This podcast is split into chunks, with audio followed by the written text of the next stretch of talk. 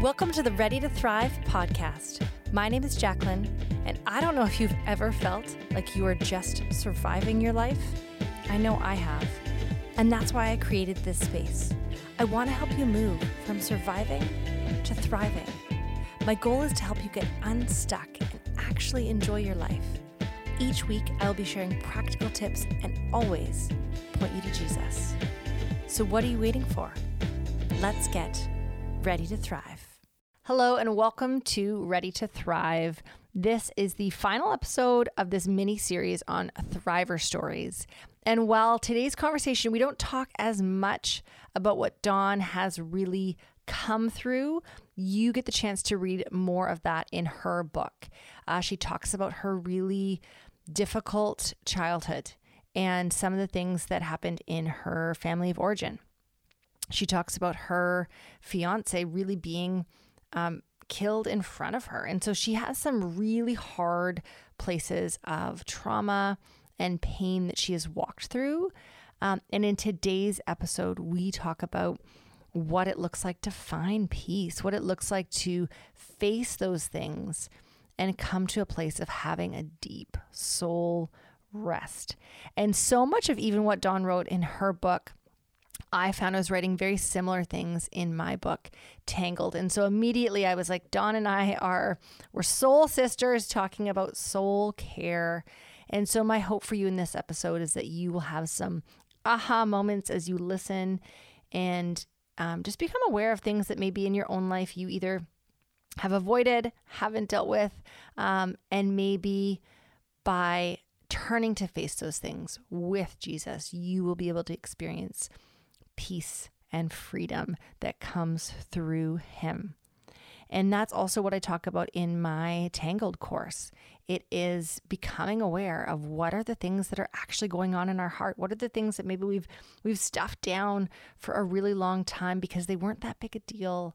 But then as we actually turn to face them with Jesus and he uproots those things and frees us from those things, we actually begin to realize those things were hindering us. They were keeping us from a place of deep joy and deep peace. And so, my Tangle course is available through my website, jacquelineweidner.com, as well as a link in the show notes here. Um, and Dawn and I both have a deep heart for helping you find peace through Jesus, through this process of paying attention to what's going on in your heart and actually turning to face it with Him. So enjoy this conversation that I had with Dawn Marasco about her book. And as we look together and have a conversation together about what it looks like to find peace, even in the hard places. Listen in. Hello, and welcome to Ready to Thrive. I'm sitting here with my new friend, Dawn Marasco. She is the author of Continuous Peace Four Steps to Living the Life of Peace God Intended.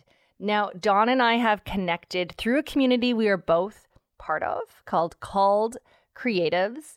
And um, we were talking just beforehand. It really feels like God has given us very similar messages. And that's one thing that I see again and again as I talk with people that um, God will, He will get His message out to His people. And I think the message that we're going to share today really is what does it look like to actually uh, find peace?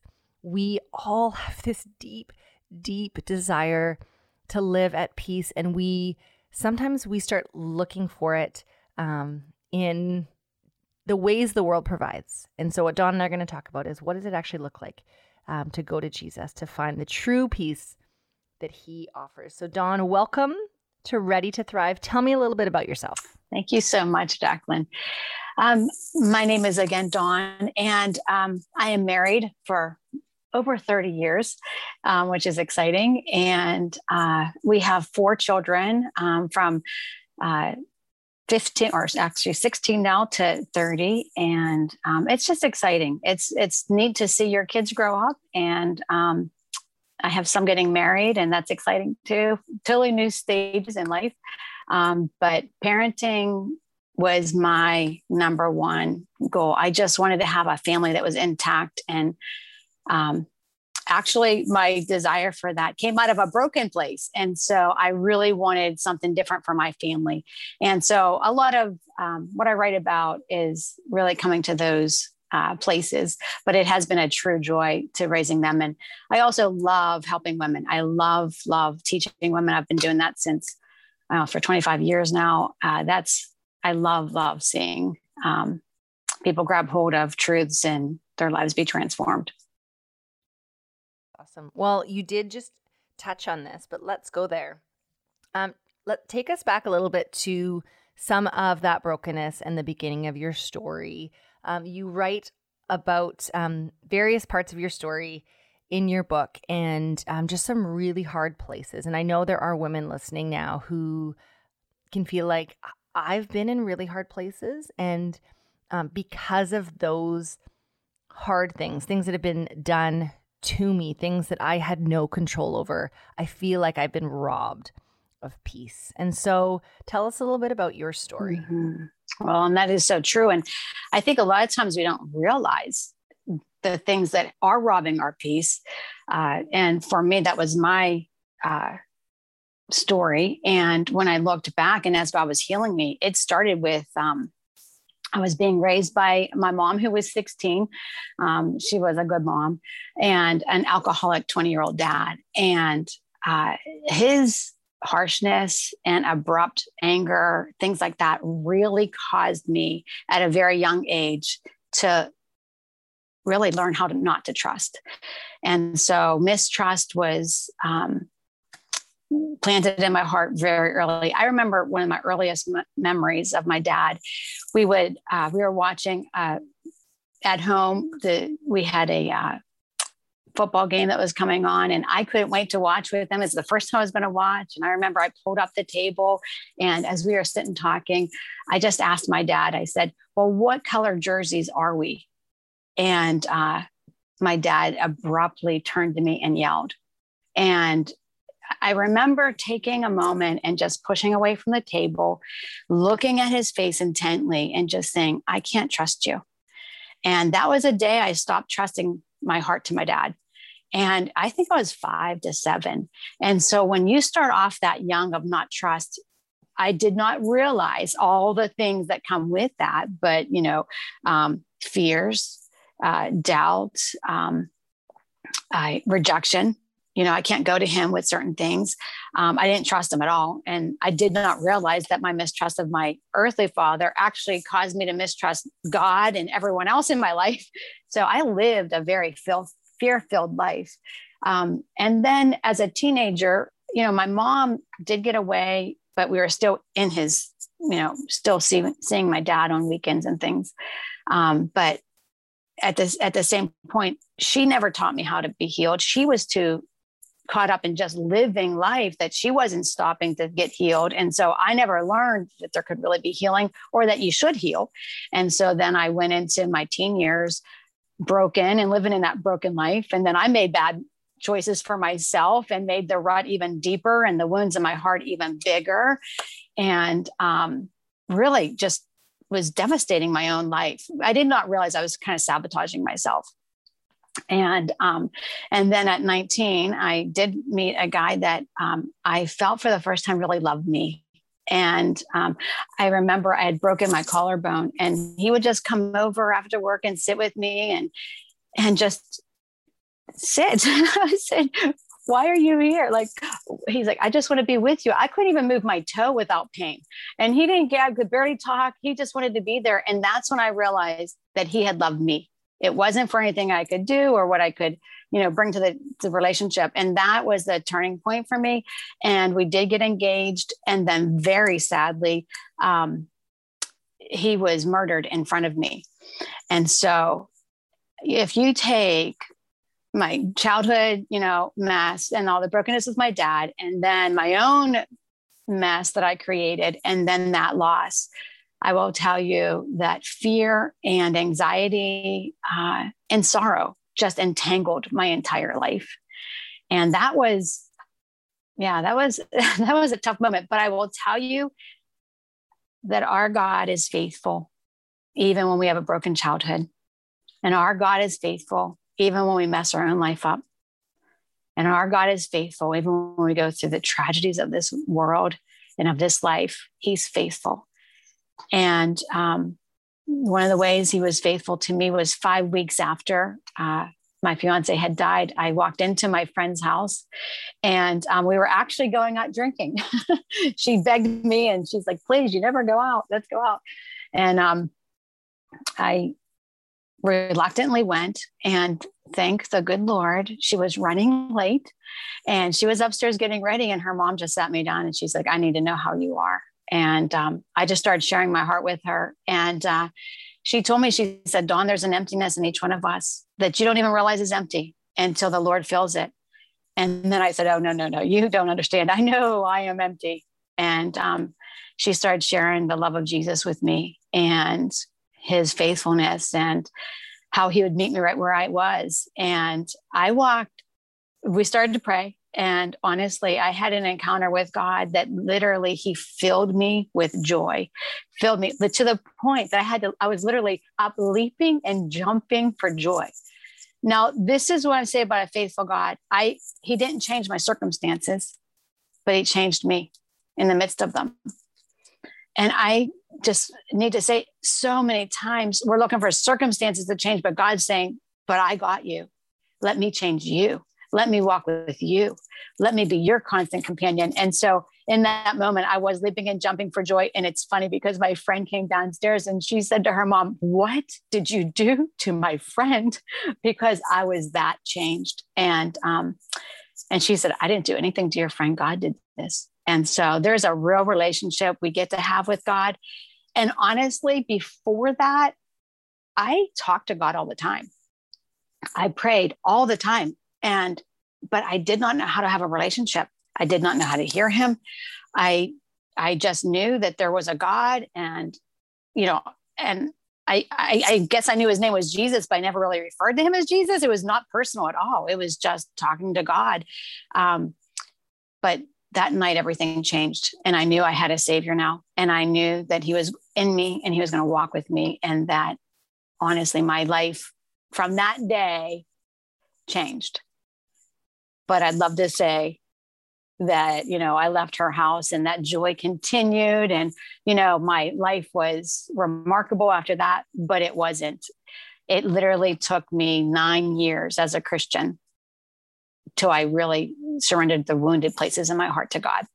Dawn, I feel like what you shared there is so relatable in the sense that we all both like we have things that have happened to us in our childhood, right? So you share that experience with your dad um, that really do form us.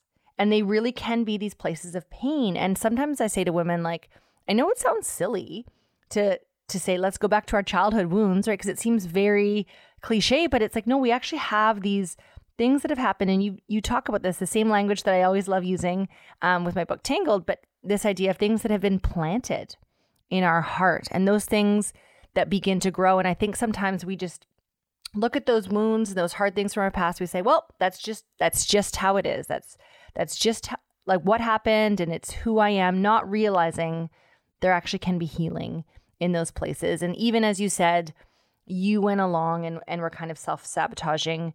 Um, we also all have done those things. Well, we, there's things that we've done where we're we we may not realize it always. Um, the choices we're making in that and the path we're walking down. Um, and I love that in your book you lay out so clearly. Um, and again, we can we can read that and say that is that possible? Like four steps to living the life of peace. What do you mean? Like that sounds too easy or too something. But what you really have done is broken down what does it look like? Like, what is actually, what are the things holding us back from peace? And so um, I'd love for you to keep sharing your story of how you went from, yes, I've, you know, I think for many of us, it, we get to that place of we've accepted Jesus as our um, savior and we get filled with joy. I love that picture of you um, leaping and dancing and being so filled with joy. Um, but then we kind of can sometimes just stay there and we're like, hey, but these, there's still hard things in my heart. I haven't actually moved from that initial place to growing in that relationship and um, and dealing with that pain. And so, share how that began to happen for you. Yeah, that's so good because I did not realize, but I did accept Christ full wholeheartedly, and um, but it was as if I added him to my heart. Now I would not have said that, but I had rooms of my heart that were so barricaded off, and that behind those doors were all my pains, sorrows, shame, uh, you know, things that I never wanted to deal with. And so I kept those barricaded off and I was like, you have full right to go everywhere you want, but just don't go there. Like, I don't go there and you're not going there. And it wasn't honestly, I mean, when I say that, it's not like I literally said that to God, but looking back, that's what I was doing. Like, it's off limits. It's off limits. I'm not getting, I'm not going there. And what I found was, you know, I loved God. I was going to church every week. I was reading my Bible. I was, um, you know, really seeking God, but I was a weak Christian because I was only allowing Him surface deep. You know, we talk about the soil, he was allowed just a few inches in. That's it, you know, like, oh, yeah, plant those little seeds, you know, but to allow him all the way in and to begin to thrive. You know, I have an email or, yeah, as email uh, newsletter, Thrive. You have your podcast, Thrive. I mean, we that's our desire for for us all is to thrive, but I wasn't thriving. I did not even know how to thrive. So as a weak Christian, um, I cried out to God all the time. And why was I so weak? Well, fears ruled my life, not God. And so when you have all that mess and it's hidden and, and you're trying to look the part of a good Christian, but you know, it's an outward appearance, um, it really came down to surrender. And God just started putting on my heart, I want you to share your full testimony. And I said, no, no, no, no, I'm not doing it. I, I told him I'd answer phones at the church, which I don't know how that could glorify him. You know why that was a, my answer, but I thought, no, I'll do anything else. I I don't want to give you my no. That meant I had to get healed, and uh, for three days, I just felt him keep prompting my heart. I want you to share your full story, and um, so finally on Friday, it was a Friday, and I was at a retreat, and I just saw what God was doing in the lives of these women and I felt him say, and I could basically use you like that because they were holding on to every word of testimony this lady was giving. He said, but you don't, if you'd only let me, you know, what are we holding God back from? Just by trying to stay stuck. And I, I, I was so afraid of going into those wounded places. I was staying stuck and literally saying no to what God had for me. So that evening, I just gave up all. I said, Lord, here's my past here's my present. And it was scary. I mean, Jack, I was shaking saying these things. And then I said, my present meant that today he could tell me what to do. And that meant my future was in his hands. And that was so scary to me. And so I did, though, I surrendered all. And, you know, that is where my journey for peace began. And so surrender, allowing him into all the broken places, whatever it looks like, God, you know, we don't even have to think, what does that look like? How many steps is that going to take? Don't even go there just have open hands. In the book, I talk about open hands, open hands, and a heart that just says, okay, God, I'm yours. My story, I messed my story up, but Lord, somehow make something beautiful of it. And that is what He has done. And actually, it took about, I don't know, a few months of me allowing God into those broken places. And He was doing all, you don't go digging, he comes to us and he'll show us, you know, and he'd have me deal with a negative thing that had happened. And um, it was a few months into that process that I had this really good feeling and it wasn't going away. And so I went up to my pastor and I told him, I said, I have this really good feeling and it's not going away. And he kind of looked at me funny and he said, uh, that's called peace, Dawn. I, what? I said, that's peace. I said, you mean I can live like this? He said, yes, Dawn, you can live every day like that. And so that sent me on a journey to find out, okay, how did I get this peace? What is going on? And it truly was just working with God and allowing Him to heal those broken places. Oh, that's so good. And I I feel like I just echo that so much. The um it's allowing God to heal those broken places. I think that's part of it is that we just say, Hey, God, why haven't you done this? Why haven't you done this? But yet we do keep him a distant And we do say, yeah, yeah, we're not going there, God. Like you can like that, but we're not. And you talk about having that barricaded heart. And um, I love how you shared having open hands. And I think sometimes our physical posture helps us with this spiritual posture. So when we get on our knees, when we open our hands, there is something that happens where our heart does begin to open up. And when we take that time to say, hey, I'm just going to be quiet, um, I'm going to listen, I'm not going to be, um, I often talk about this pet peeve I have with my kids where they, the three girls, they run up to me and they have so many demands and requests and they're asking me and they're, they're very, very urgent. Um, I just came home from a day away and I, I, I literally pulled in into the driveway and three girls ran up to me and I kid you not, about 20 requests. Mom, can we go to the corner store? Mom, can we have ice cream? Mom, can we have this? And I've got my bags in my hand. And as I pause to respond to them, like to think about how am how am I going to answer this? Because I need I need a second answer.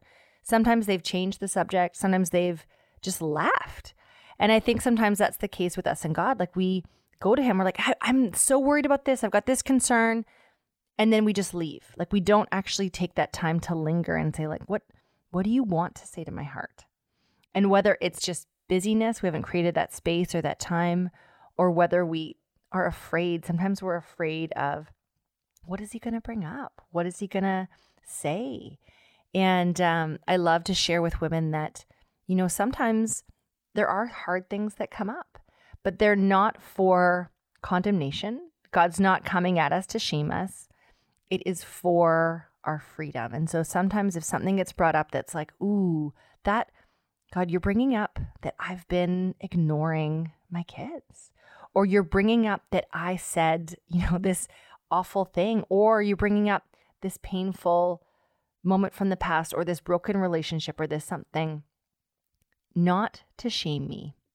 but to free me. And so um, I think that's what Dawn is sharing there that that surprising feeling of peace um, comes when we meet with him, when we are able to go through those hard things and um, and it's for our freedom. So I know now, I have the muscle memory now that when those things come, because they still come, right? I I still do things. There's still things that come at me in the world. I know what to do. I know that it is it's painful sometimes to go through that process of leaning in. Oh, you're right, God. Like there's there's something in my life that is off that, you know, I need to reconcile. Um, there's someone I need to forgive. There's a hard conversation I need to have. Whatever those things are, it's for our freedom and for that peace that you were talking about. Now, you, I want to dive into the four steps you have in your book uh, because I think they're so, you lay them out so clearly and practically. And again, having gone through this process um, with God, I can see how how easy it would be for somebody to read this and to kind of you know follow along and and do this in their own life. So, can you just share with me what the four steps are and kind of break them down a little bit. Sure. so I'm going to back up for one second.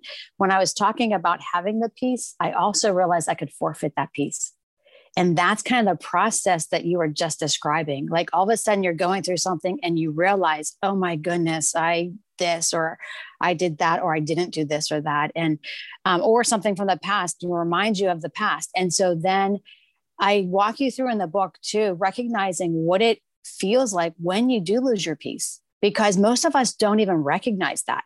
And so in that um, yeah there's a, a little uh, you know questions i have for you but once i would recognize that i lost my peace. So um, then i would so that step one is recognize okay? Um, then i would take it to god and say what just happened? So can i give you a little uh, so when i was new in this uh, walk uh, I had peace and I was knowing I could very easily forfeit it. And so I was very careful of like what was just happening. And so I was cooking dinner and I was listening to something, you know, a teaching of on the radio.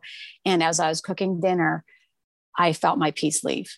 And when I say my peace left, I mean I was filled with fear. And so I immediately turned off the stove and I ran into my living room and uh, knelt down at my couch and I just started praying to God. And I said, Lord, what has just happened? I lost my peace. What happened?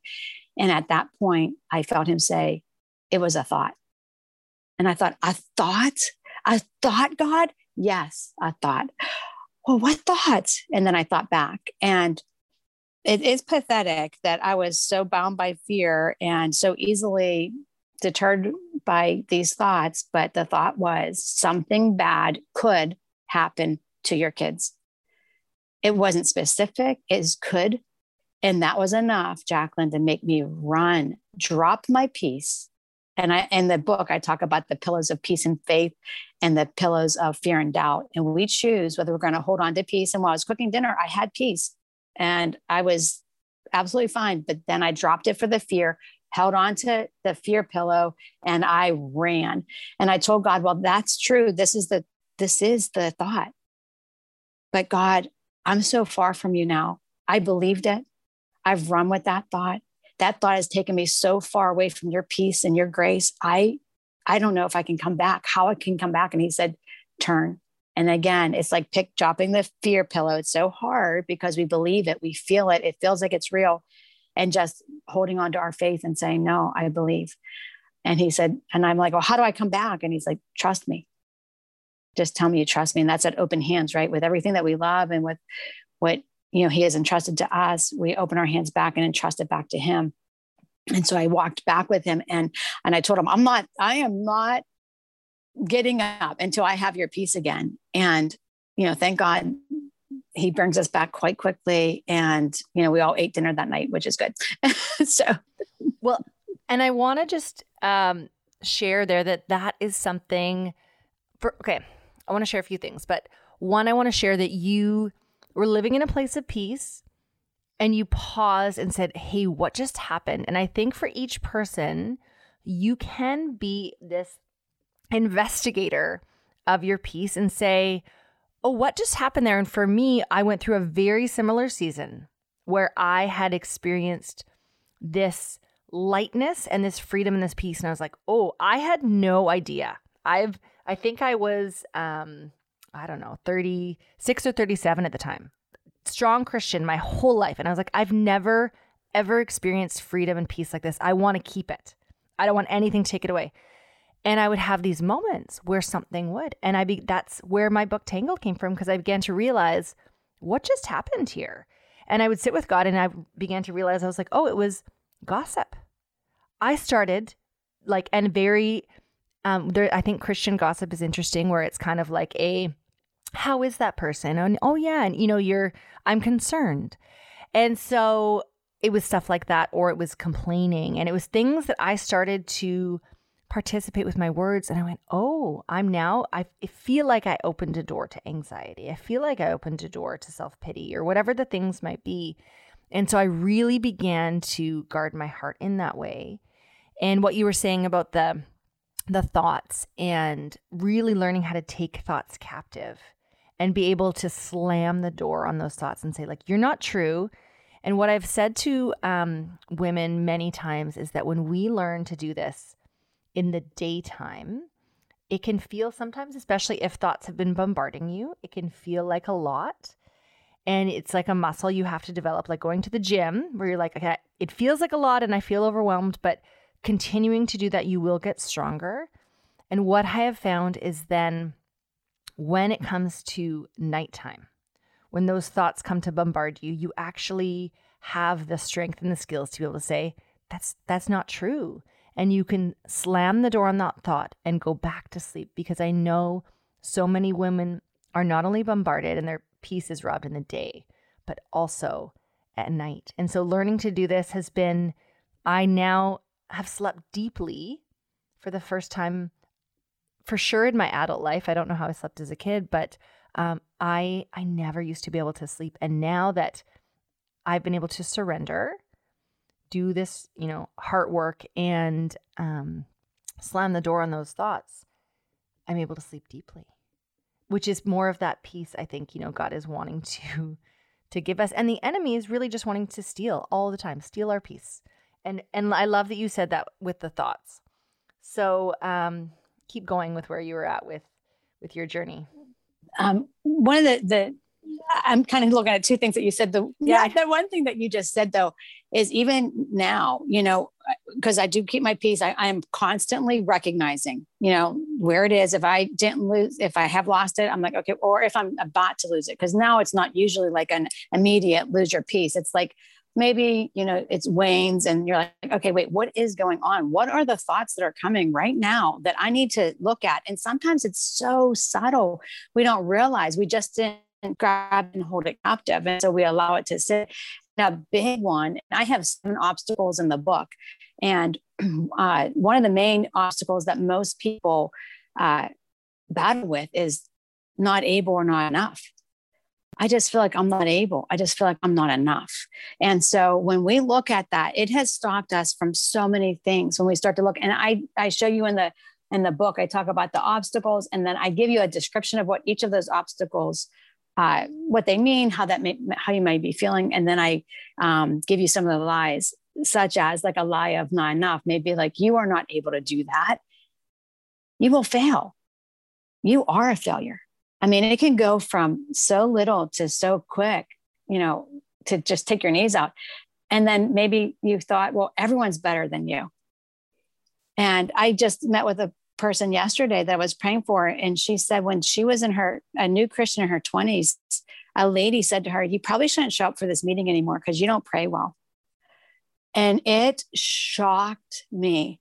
And I just began to cry. And I said, Oh, no, no, we need to release that. And that's my step two. Like you recognize it and then we recognize like how that stopped her and the lies you're not able you're not enough you don't pray well enough don't open your mouth. She said there was multiple times in our meeting yesterday that she wanted to say something and she said i did not because lies right? She said I, i'm good enough. I didn't know what i was going to say. What if i messed up? And so we did we prayed and we released that. And we we i said be honest. And it was amazing that in the midst of that she said i think i need to forgive her and boy, could you feel the power of God come in through that prayer when she's like, I need to forgive her for that.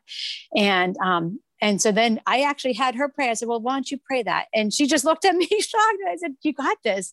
And she did. And, you know, we're breaking these, I'll call them chains, you know, negative things that people have spoken about. They're lies. I'm sorry. She was a young Christian. She was developing. We're all developing. We're all on a journey. Don't listen to the negative things that people have said. And when they do, I'm telling you, in step two, I will walk you through how to recognize one, what they were, but all, what the lies were, because a lot of times we don't even recognize them as lies. But in step two, we will release them. And I give you prompts too, like, God, this is what happened. This is how I felt. This is how I still feel. And then I just walk you through that prompts because sometimes we're like, okay, release it to God. How? Well, I walk you through that because I want you to be real with God. You know, I think so many times we think Christian means perfect. That's a laughable joke. Christian usually means most broken, you know, like most open to God, but most also broken, that we came from brokenness. And so he is a breath of fresh air in our lives, you know, and so we are all a work in progress, no matter if you are a Christian from a young age coming all the way up, we're still a work in progress. And I just say, celebrate where you are, enjoy this journey don't look back in condemnation that's never god's plan. You know fears if you notice fears and doubts in your life or um, maybe a weak relationship with god talk to him about it. Lord i hate this in my life. This is so you know crippling me. Or it's it's such a common part of my life. I don't want this. Well guess what? He's a good god and he lives in us and he will walk with us and he will lead us and guide us and so that's what I find in the whole book. I just walk you through how to do that. And then um, I love step three because then we reprogram. And that's what we did with that lady last night. And I was like, no, this is the truth.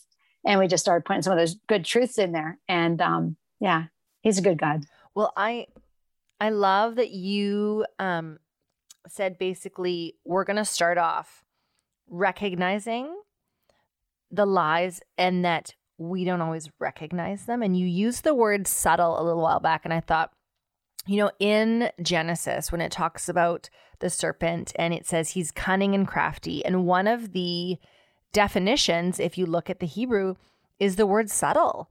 And I think that's part of it is that these lies come and sometimes there's a little bit of truth, right?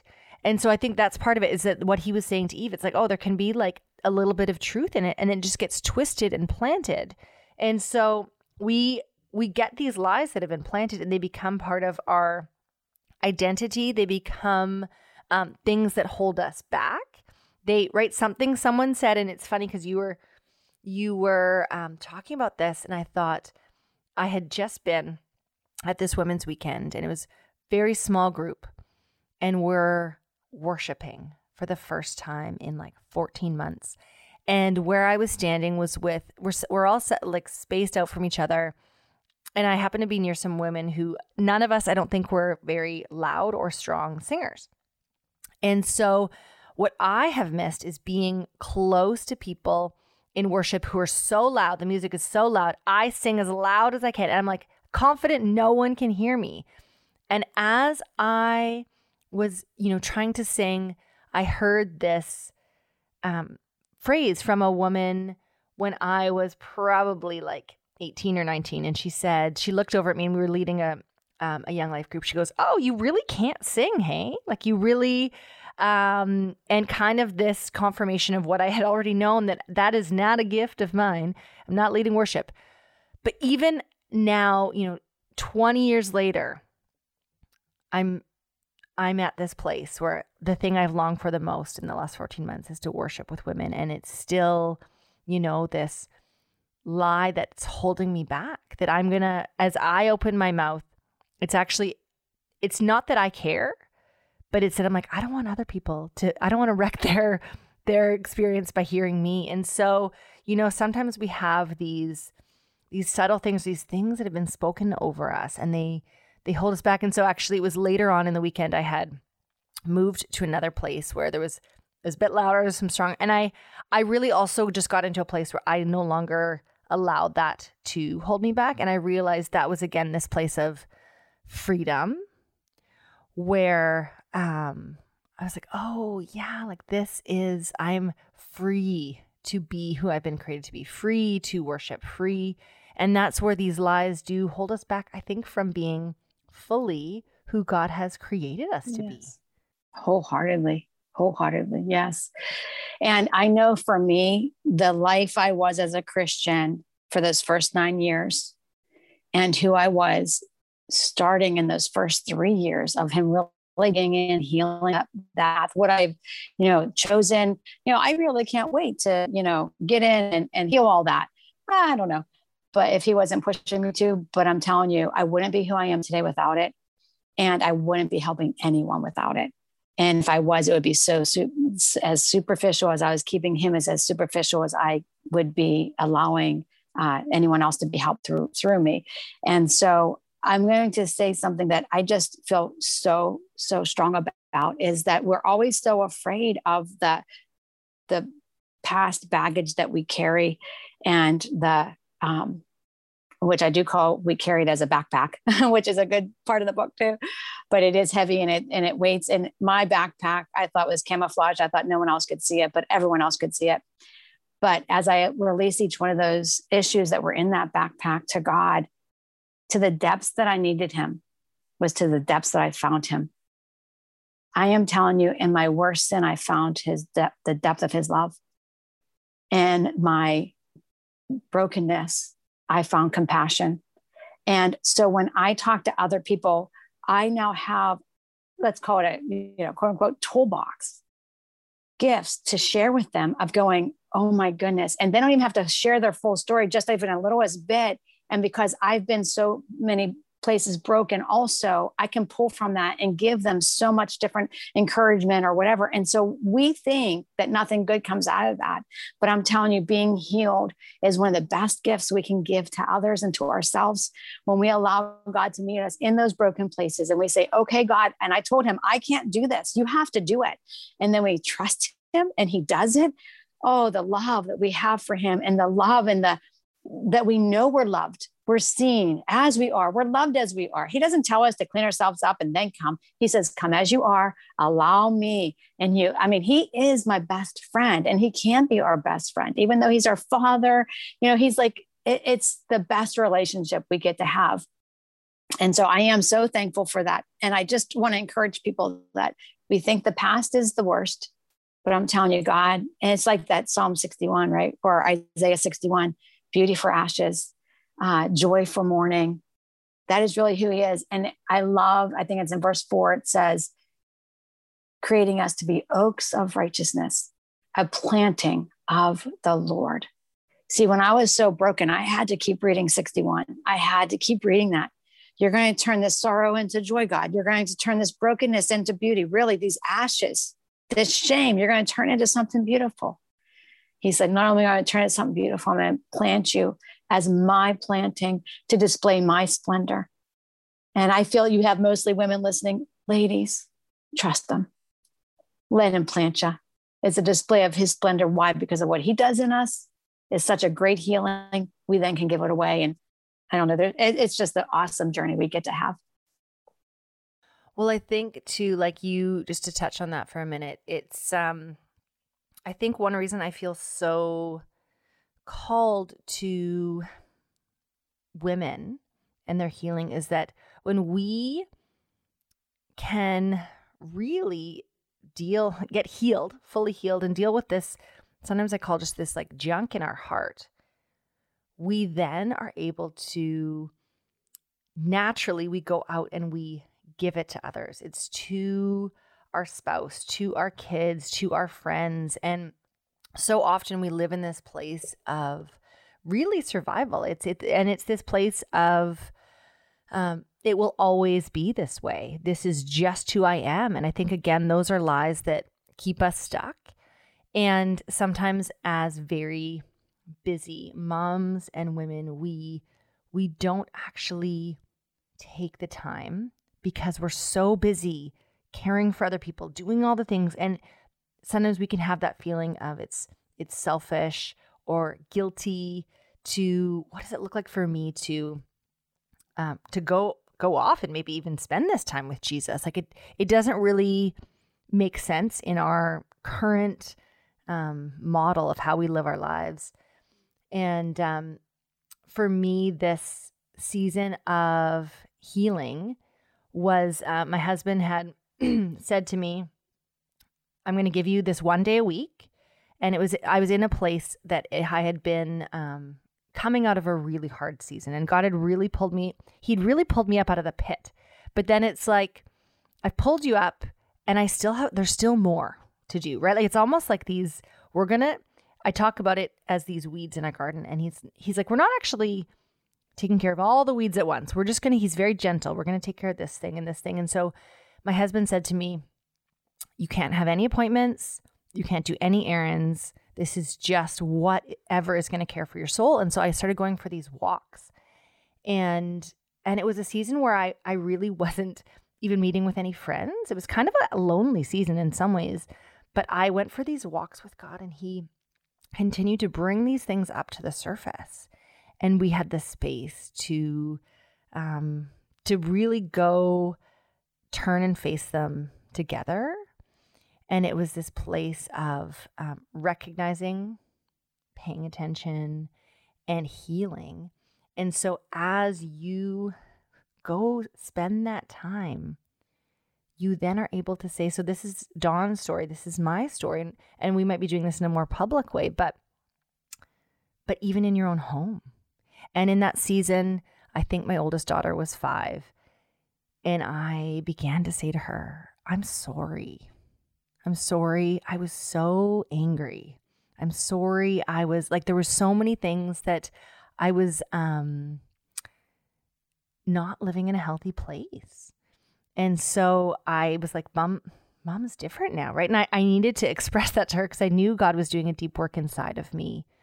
But um, things were going to change in our home, and they did over time. Not that there aren't still moments where mom gets mad, um, but that's why I think this, you know, if you're that woman listening who feels like I feel too far gone. I feel like my hurt is too much. I feel like you don't know the story or the pain or um, that really this, um, it's always an invitation from him. And as I was looking at um, the cover of Dawn's book, she actually has a beautiful invitation to the beach. I was thinking, even this summer, um, as we tend to, it's a different rhythm.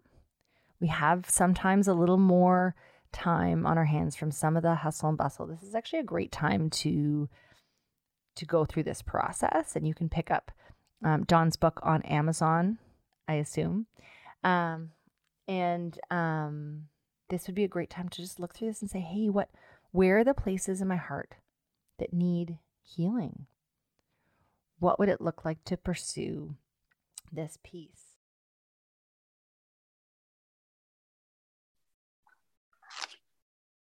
Can I add something? So, our, you know, we've gone through the three steps, and a lot of times for the hearers, you know, readers or people that I'm, you know, teaching, a lot of time it isn't until the fourth step because they are Christians and they do have peace and and they understand like the the first three steps, but in the fourth step is where they really are blessed also because that's where the abundant life is um, developed. And so I take you from, you know, maybe not even realizing what's robbing your peace.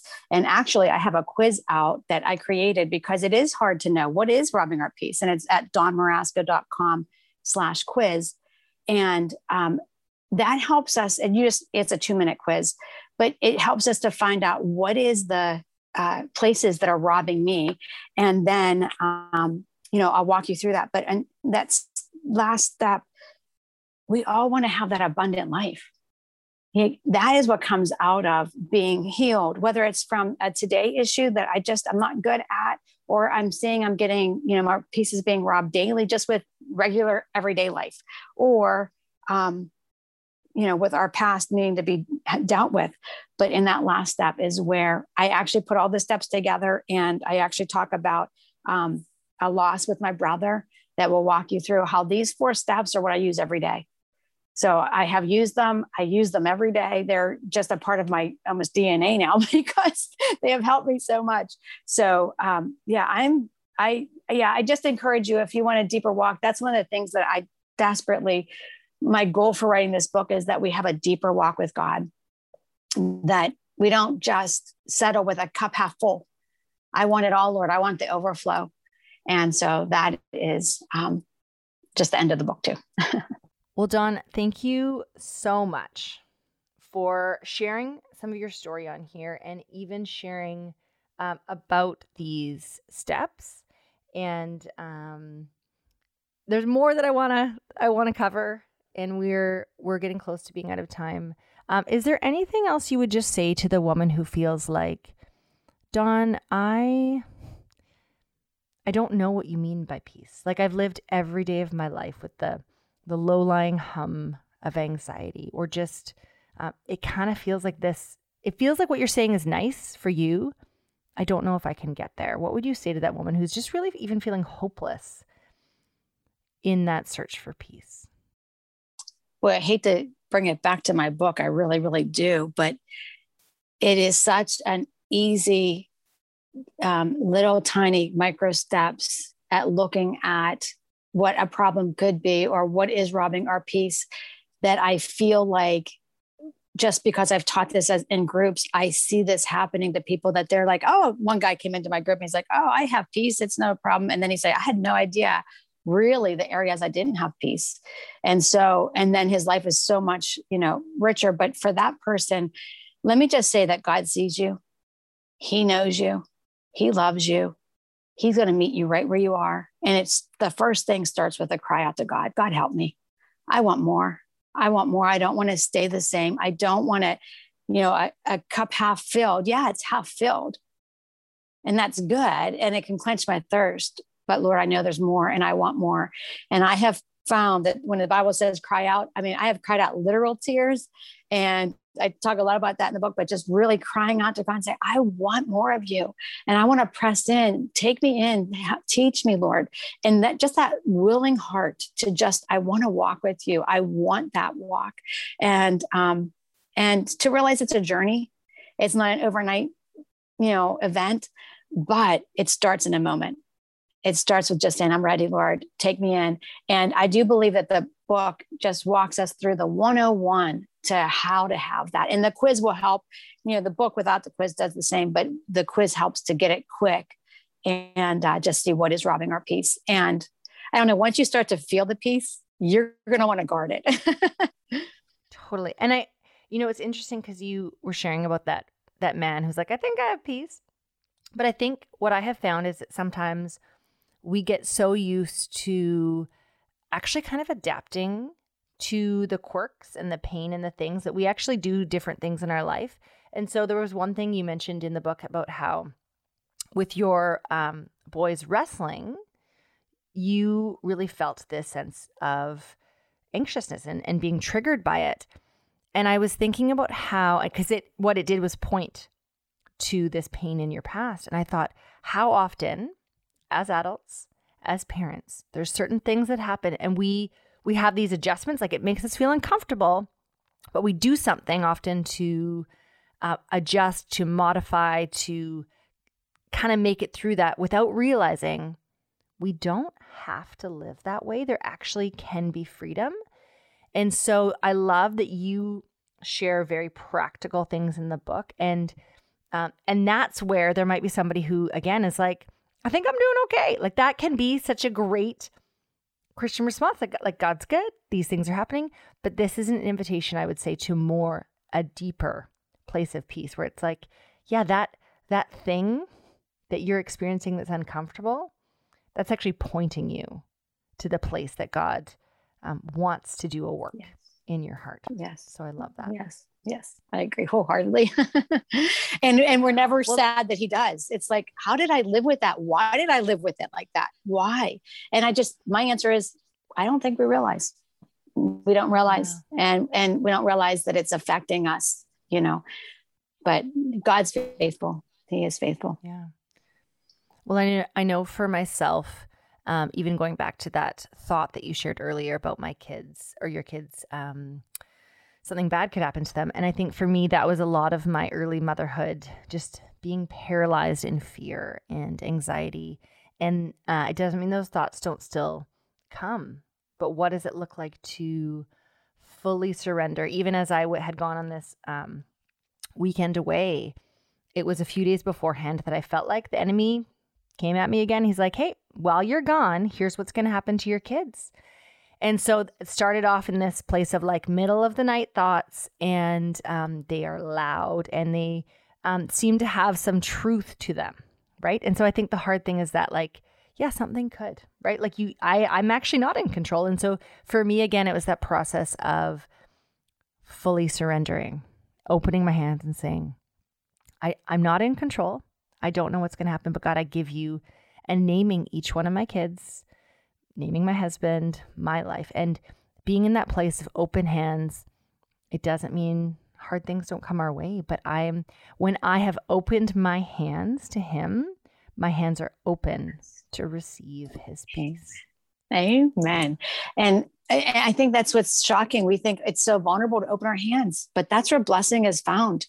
And, you know, Jesus is our example. Not my will, Lord, but your will. He opened his hands to God, you know, here, I, I, this is what I want, but not my will, your will be done. And um, we talk about in the book, I talk about the icy hill, it follows the open hands. And that was my walk when God really got a hold of my heart to show me really how to, when those thoughts come or when real situations come, how, how do you walk this out and keep his peace? And that was um, a, a, valuable uh, lesson I learned on that icy hill. So good. Well, well, Dawn, where can people find you? And um, tell me again where people can find your book and your quiz. Okay. So, Dawn Marasco, my name, D A W N M A R A S C O dot com. is where all the stuff is found. so I have a media page, so that would be slash media, and you can see other, you know, uh, interviews. But I also have slash quiz, so dawnmarasco.com slash quiz. Um, I also, you can buy, I have a through the quiz, but there's also a buy two. So I love journeying with someone else. And so I have a special right now that if you journey with a friend or a spouse, which is where I'm, I really love. Um, but either way, I really believe as you're working through some of the, the fears that you have and you share them, even like with a friend or a spouse, it just goes deeper. And then you have someone to, you know, walk with you and pray for you and uh, really hold each other um, accountable, but also like in a, in a good way of like, how are you doing kind of thing. But I'll give you a free download and it is a 42 page um, workbook journal that goes along with the book because the workbook, I mean, my book is my story and I walk you through the steps, but I, I allow it to be your story. And there's lots of places for you to write in and and just allow this to be your journey. And so um, that uh, free download is when you buy two. So that would be dawnmarasco.com slash buy two, B U Y number two. And then you would buy two off of my publisher and then um, come back and and uh, get your download.